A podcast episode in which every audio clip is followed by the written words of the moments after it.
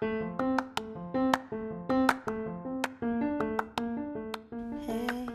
won't you come learn with Love? With Love with Love today. Coronavirus. You know what I find weird about this coronavirus?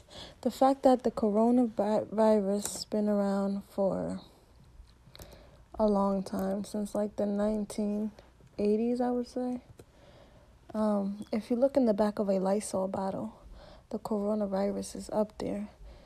And it's just mind boggling that all of a sudden it's a outbreak around us, forcing us to shut down, which I think is just a distraction to what's really going on. According to the Centers for Disease Control and Prevention's website, human coronaviruses were first detected in the mid 1960s, with different types of virus being detected since.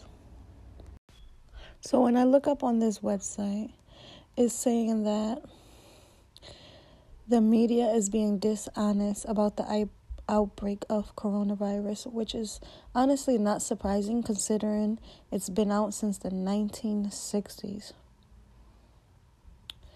So, just in case you're wondering how much the media controls people, America has been vaccinating cattle for coronavirus for years, yet the news tell you it's new and gonna kill you.